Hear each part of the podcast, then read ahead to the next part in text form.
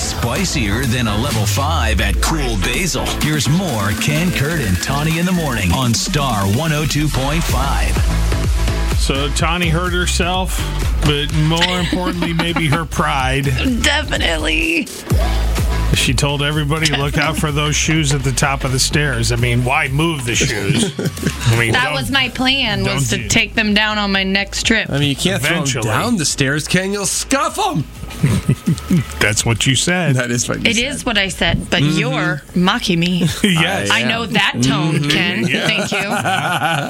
You learned a lot in the past 10 minutes. Here's your treat. It better be Pop Tarts. oh, 515-280-1025. Stacy in Altoona. Go ahead. What happened, Stacy? I we got a pair of knives that were brand new at my job, and I told all the kids because I work with a lot of teenagers, be careful. You're going to cut your finger. You know, just be very careful with these blades. what do I do?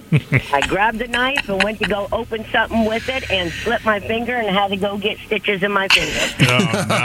So I feel where she's coming from when you tell somebody calm down, don't do it, you know, and then you do it yourself. Uh, it's like just it's brutal after you And- said not to. Were they were were the teenagers real nice about it, or did they point it out to you over? No, and- my boss laughed at me. oh, your boss.